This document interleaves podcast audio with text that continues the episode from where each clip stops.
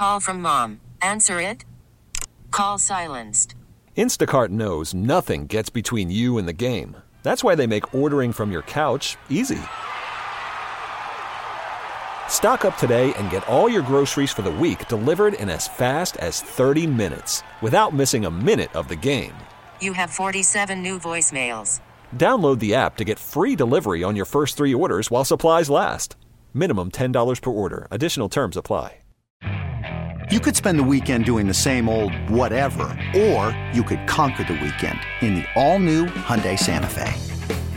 Visit HyundaiUSA.com for more details. Hyundai, there's joy in every journey.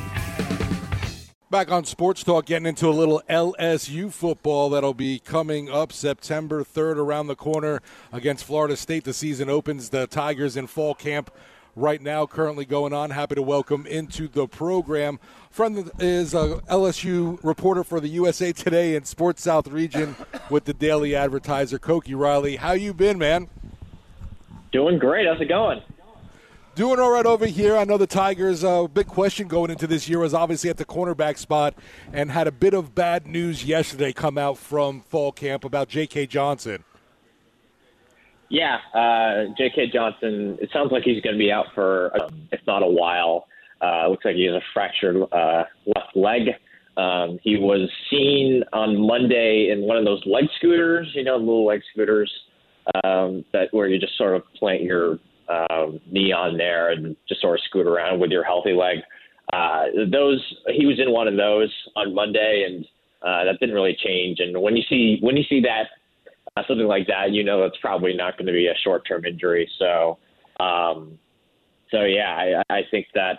Uh, that, that's a tough blow to the secondary because again they don't have a lot of proven players. They don't have a lot of experience, and J.K. Johnson was one of the more proven, experienced guys since he has started at some games at Ohio State, and um, that's no small feat. So uh, without him, I mean, it looked like Zy Alexander and Duce Chestnut were probably their two best options at corner um, from what just from, just from what we've seen uh, so far this spring. But like you needed extra options, especially since Zy again has never played even FBS football, let alone SEC football. So um, yeah, it's it's it's not a good uh, it's not a good sign.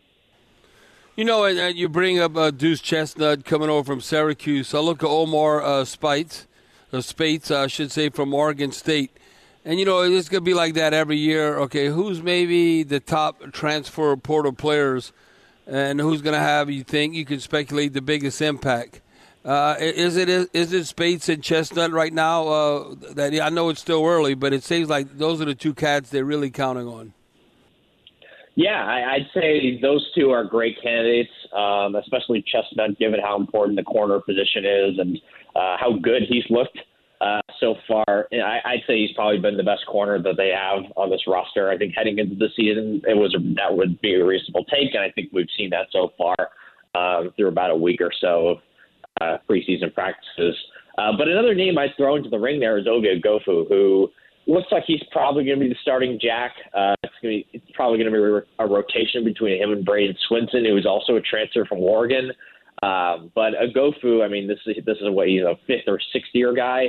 Uh, he played three years at Notre Dame, two years at Texas. So yeah, he's a sixth year guy this year at LSU, and uh, he was very productive last season at Texas. He's obviously very familiar with Brian Kelly because of his time at Notre Dame, and um, yeah, I, I think uh, they're in a pretty good I, I think he's a guy who can be pretty productive as a as a veteran edge presence uh, for this LSU team this season. So he would be the third name I'd watch out for, but it's pretty much those three. I think that's sort of like the key three, and I think if he had to have like a real a really like a real dark horse candidate for that for that sort of distinction it would probably be Andre Sam, just given how good he's looked uh, so far during preseason practices, and um, yeah, he's been he's just been fantastic. And, and Brian Kelly really likes the sort of flexibility he gives to that safety room because now they can play three safeties more often and move guys around and, and try and you know sort of lean on that unpredictability that made that defense so good last season.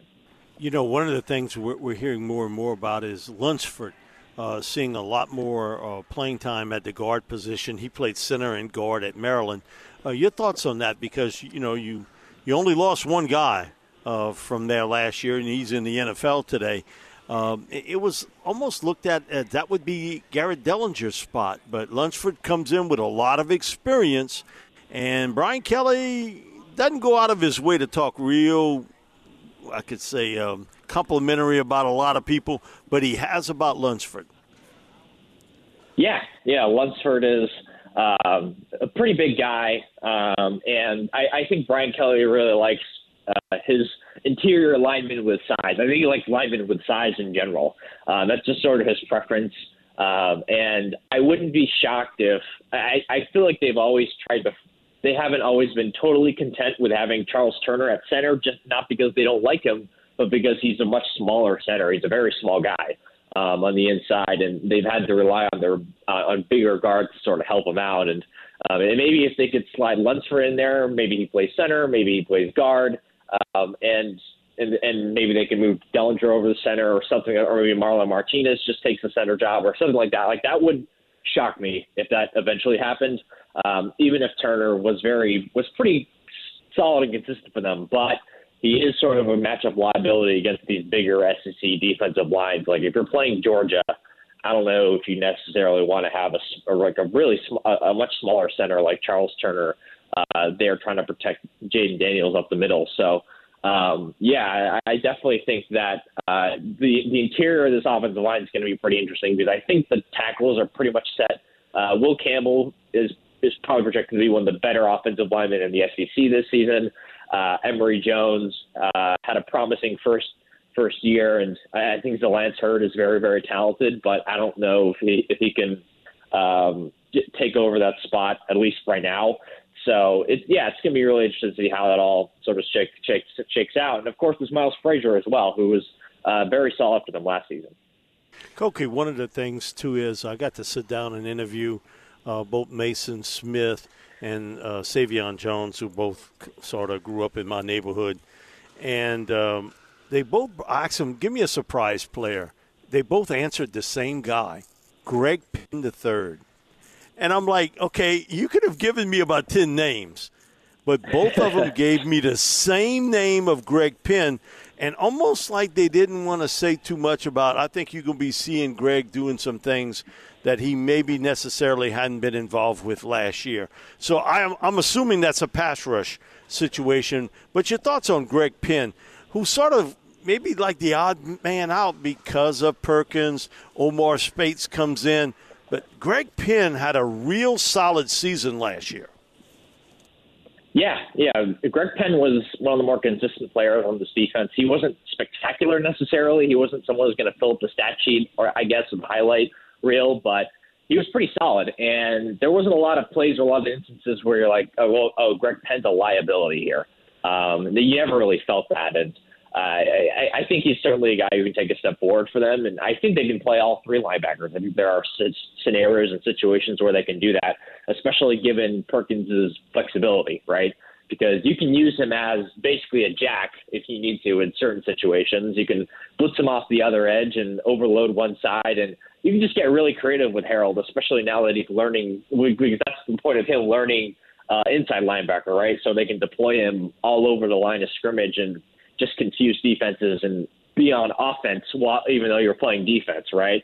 Um, and by having a guy like Perkins, it sort of opens up uh, a spot, I guess, for Penn to still play quite a bit, even if you still, even if you also have Omar Speights, and they can also use Omar Speights as a blitzer, like Oregon State did that quite a bit with him. So, um, I, yeah, I, I think they have some flexibility and versatility with those three linebackers. They don't have a ton of depth behind those guys, which is kind of a slight problem with the room. They really only have six scholarship linebackers, um, and I think West Westweek is a pretty solid backup. Um, but I, I, two injuries and they're in trouble there. Um, but that's really the only problem with that room because they definitely have the top tier talent. Because Omar Speights is an SEC quality linebacker. I mean, he was also offered by Alabama. Um, along with LSU when he hit the portal. And obviously, Harold Perkins might be the best defensive player in the country. So uh, it, it's a it's an exciting unit if that if that unit can stay healthy for sure. Now, uh, how do you view? Because uh, LSU is going to do it running back by committee, but if anywhere from uh, I don't know eight, nine, ten deep, I mean uh, they don't have enough snaps. I mean it can still be by committee, but uh, you have that much depth. So, what do you think is going to come about there uh, when you consider they have uh, that many uh, prospects, eight, nine, or ten from the running back room?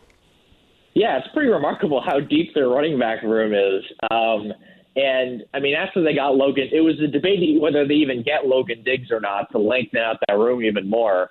Um, but it, but like given the state of the room, especially during the spring with all the injuries and sort of the question marks they had there, it, it made sense. And they br- they bring in Diggs, and then all the guys that had some question marks around them, like a guy like John Emery when it comes to his academics, or Armoni Goodwin when it, when it comes to his injury issues, um, his continued injury issues into the spring, or even Josh Williams, who was out for a lot of the spring as well. Like all those guys pretty much got healthy. I mean, Josh Williams fully healthy right now, but I don't think it's anything serious.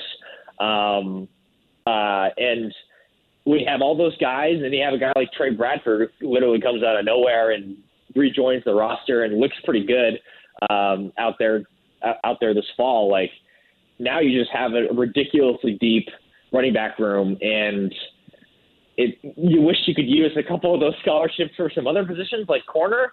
Um, but you have what you have. This isn't the NFL. You, you're not really that it, you can't really change that. You're not going to trade one of these guys to, to Mississippi State, right?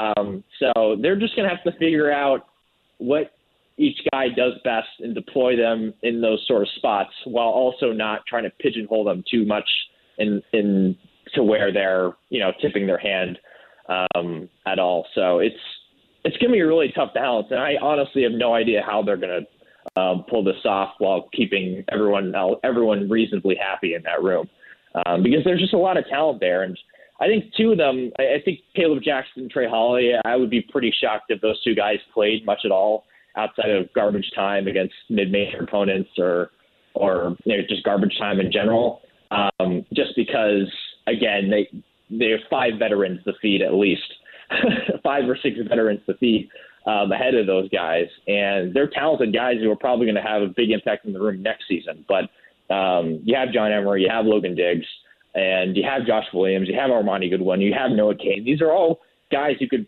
pretty much play for any other team in the country, and um, they're they're all on your roster and ready to go. So it's it's good. I'm really fascinated to see how they sort of um, distribute all these carries because I honestly have no idea how they're going to do it. Again, there's one football. Now, uh, speaking of one football and how you distribute, I guess in the return game, is it Aaron Anderson's job to lose? I mean, uh, we all know him uh, from Karr, who goes to Alabama, and then he comes back home, a dynamic playmaker. What's your take on him? And obviously, that cannot be a liability uh, where you're shooting yourself in the foot and, and cost you a game. Uh, you can't uh, from day one or game one, I should say, against Florida State. Uh, we don't need deja vu from a negative standpoint in the return game. Oh, so uh, is Aaron Anderson the answer? You think? Yeah, I, I think it's his to lose. Um, his speed and explosiveness has been extremely impressive this fall, and uh, he's a guy that I really believe just brings a different element to this offense, and obviously brings a different element to the return game. The guy, they just didn't really have like a shifty, like a super shifty, low to the ground, explosive um, weapon on special teams or offense or on their offense last season, and uh, he certainly certainly brings that to the table. And uh, the way the way he cuts up field and can juke a guy out while not breaking his stride is just it's it's different than everyone else in the field, pretty much. And that it's really obvious to really anyone um, who's who's out there and watching this team practice. So uh, I think it's his to lose, just given uh, he's sort of the perfect um, prototype for that sort of role, and I think it was definitely one of the reasons why they brought him in. I mean, they have some other options too, and like Greg Clayton and Javon Nicholas, like th- those guys worked out there last year, but. Uh, I, I mean, if it's not Anderson, then I don't know who who it is, especially on punts. Um, so, it, yeah, he is extremely impressive. Koki, one of the guys, uh, Coach Kelly told us that he wanted to see a lot was Kyle Murphy. Yeah, he he, he really Kyle Parker, excuse me. Uh, Kyle yeah, Parker yeah, okay. was one of the guys that he there for a second. Sorry. Yeah, he thought that Kyle could possibly grab the kickoff return or the punt return job.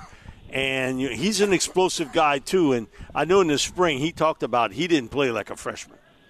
Yeah, I, I mean you can add Kyle Parker to the list of um, tons and tons of young guys that this team has, and tons and tons of receivers and weapons that they have that um, are, are could certainly step up into bigger roles than what is seeming what they seemingly have right now. And uh, Parker's certainly going to be an option. Um, I, he has been. I have seen him work uh, with the other punt returners, with Anderson and with Greg Clayton, and pretty sure Jalen Brown's been out there with them too.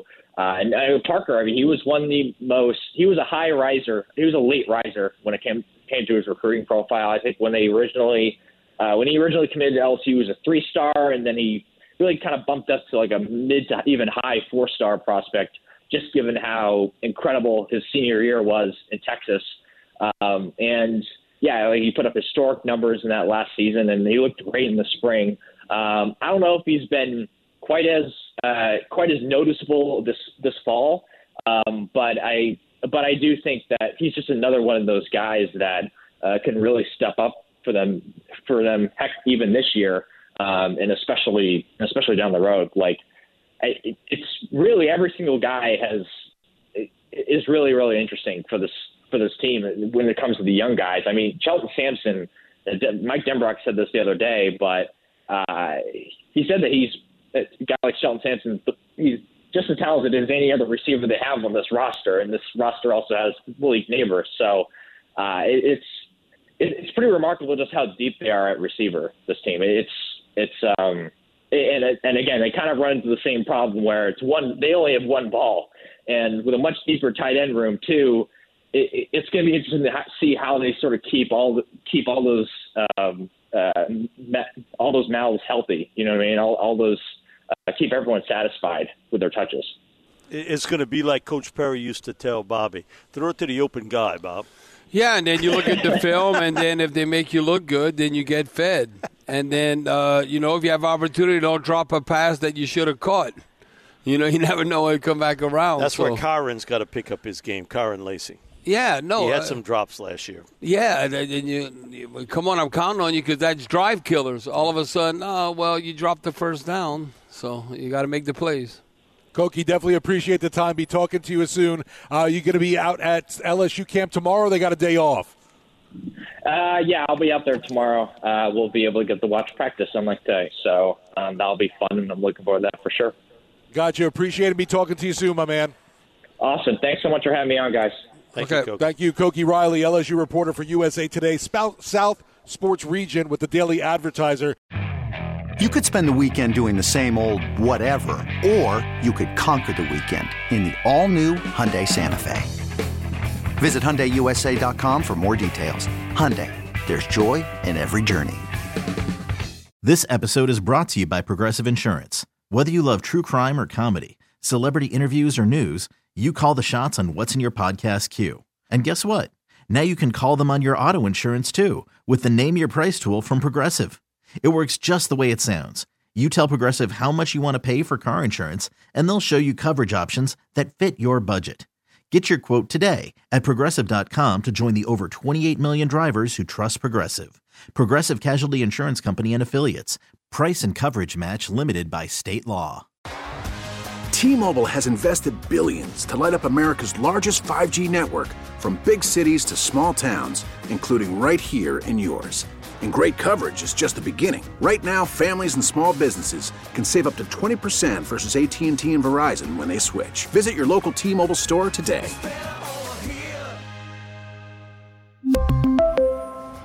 Plan savings with three lines of T Mobile Essentials versus comparable available plans. Plan features and taxes and fees may vary.